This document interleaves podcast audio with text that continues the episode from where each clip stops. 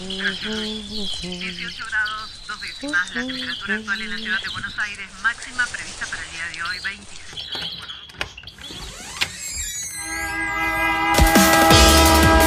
No tenemos agua, se nos corta la luz, no vivimos dignamente. La ciudad, ninguna respuesta. Hubo una convocatoria. de trabajadores desocupados.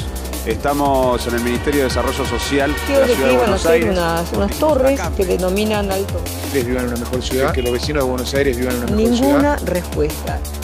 Esto pasa en Buenos Aires.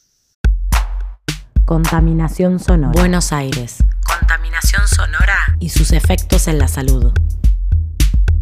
Este año, la Organización Mundial de la Salud publicó el primer informe mundial sobre la audición. Según las previsiones, una de cada cuatro personas presentará problemas auditivos en 2050. ¿Qué? más fuerte que no te escucho. Según el Índice Mundial de Audición, IMA, que mide la contaminación auditiva en 50 ciudades, Buenos Aires es la décima ciudad más ruidosa del mundo.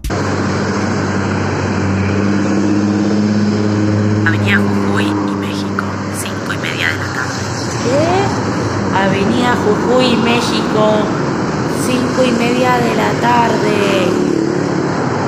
Cuando hablamos de contaminación acústica, hablamos de estar expuestos a ruidos urbanos y a vibraciones urbanas que son en realidad la consecuencia de las actividades humanas. Me llamo Nilda Becchiati, soy ingeniera en electrónica y mi área de especialización es acústica y presido la Asociación de Acústicos Argentinos y la Federación Iberoamericana de Acústica. En la medida en que en una ciudad aumenta la población y aumentan las actividades de la gente que vive ahí, algunas actividades son recreativas, otras son de obras públicas, en la necesidad de transportarnos de un lugar al otro para ir a trabajar, para ir a, para pasear o para llevar a los chicos a la escuela. Todas esas actividades tienen una consecuencia secundaria no deseada, que es la generación de residuos. En el sentido de que, por ejemplo, nos movemos de un lado al otro con un vehículo y con idea de transportarnos, pero no con idea de generar ruido o de contaminar el ambiente con gases. Sin embargo, inevitablemente lo hacemos. Y entonces el ruido, los gases, entre otros, son subproductos no deseados de esa actividad humana y son residuos entonces. Y son contaminantes además. ¿Por? Porque producen efectos adversos en la salud. Googleo contaminación acústica. El buscador arroja 3.850 resultados en las noticias. México. El Senado aprueba regular la contaminación acústica. Cerco a la contaminación acústica en Bélgica. Las dos nuevas aplicaciones para medir el ruido de las ciudades. ¿Desde cuándo la contaminación acústica es noticia? ¿Cuándo empezamos a notar lo ruidosa que es la ciudad de Buenos Aires? Lo que pasó en pandemia es que se detuvo la actividad de la ciudad y entonces escuchamos sonidos, o sea, cambió nuestro paisaje sonoro. El paisaje sonoro es, son los sonidos que constituyen nuestro entorno y que en una ciudad tienen ciertas características. Si estamos en una zona rural, tienen otras características. Cuando estamos en una ciudad, predominan más los sonidos de las actividades humanas. Bueno, al paralizarse las ciudades durante el, inicio del reclutamiento de la pandemia, y bueno, disminuyeron tanto las actividades que disminuyó la, la, generación de esos subproductos no deseados, los contaminantes acústicos, entre otros. Pudimos vivir y percibir el cambio de nuestro entorno sonoro, de nuestro paisaje sonoro, y empezar a escuchar sonidos que estaban tapados por otros, por ejemplo el canto de las aves. Que es más, que sucedieron dos cosas, creo yo, dos cosas al mismo tiempo. Por un lado, desaparecieron los sonidos que, tapaban el canto de las aves y por otro lado, las aves pudieron cantar más porque a ellos también les cambió el entorno. La consecuencia de eso fue por ejemplo, haber escuchado más las aves. O el silencio, o haber tenido la oportunidad de percibir lo grato que es vivir en un ambiente más tranquilo. La Organización Mundial de la Salud recomienda para prevenir efectos adversos sobre nuestra salud que los niveles de ruido durante el día no excedan los 55 decibeles y un valor máximo nocturno de 40 decibeles. Los niveles de contaminación acústica de la ciudad de Buenos Aires se encuentran por encima de los límites permisibles. Más allá de la molestia que nos ocasionan los ruidos, puede traernos dificultades en el descanso, en la concentración. Los perjuicios van desde trastornos fisiológicos, como la pérdida progresiva de audición, hasta los psicológicos, que producen irritación y cansancio, provocando disfunciones en la vida cotidiana, como interferencias en la comunicación, perturbación del sueño, estrés, irritabilidad, pérdida de la concentración, agresividad, cansancio, dolor de cabeza, problemas de estómago, alteración de la presión arterial, alteración del ritmo cardíaco, depresión del sistema inmunológico, alteración de los niveles de segregación endocrina, problemas mentales, estados depresivos, entre otros. Uf.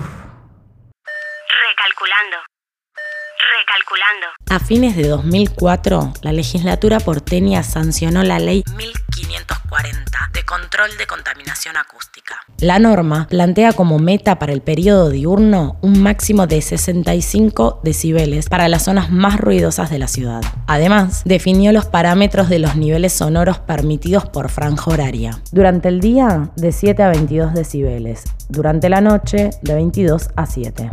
A partir de esta ley, se creó un mapa de monitoreo de ruido de la ciudad de Buenos Aires. Podés googlear epocbuenosaires.gov.ar y te vas a encontrar con el mapa. El panorama es desalentador. En el mapa, específicamente en las avenidas, predomina el color azul, que indica que estamos expuestos a más de 75 decibeles durante el día. Una de las principales fuentes de contaminación sonora en una ciudad es el tráfico, los autos, el transporte público, los trenes y los aviones. ¿Se puede controlar la contaminación acústica? Para corregir y para controlar la contaminación acústica, los responsables de la gestión ambiental deberían, en principio, Zonificar en función del uso del suelo, como dije, teniendo también en cuenta el factor acústico. en esa planificación urbana. Eh, luego, elegir las metas de calidad acústica, o sea, decir, para cada una de esas zonas, qué valores se querrían tener, alcanzar en algún momento para decir, bueno, estamos bien. Y por último, entonces, recién ahí empezar a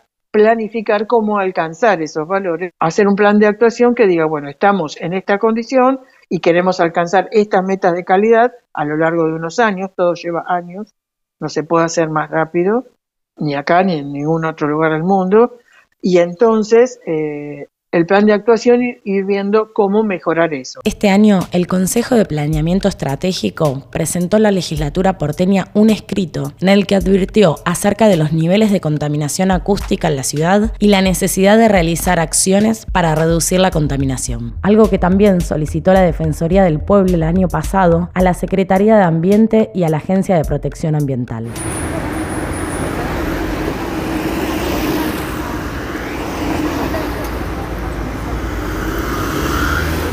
Lambaré al 800, FM La Tribu, 6 de la tarde.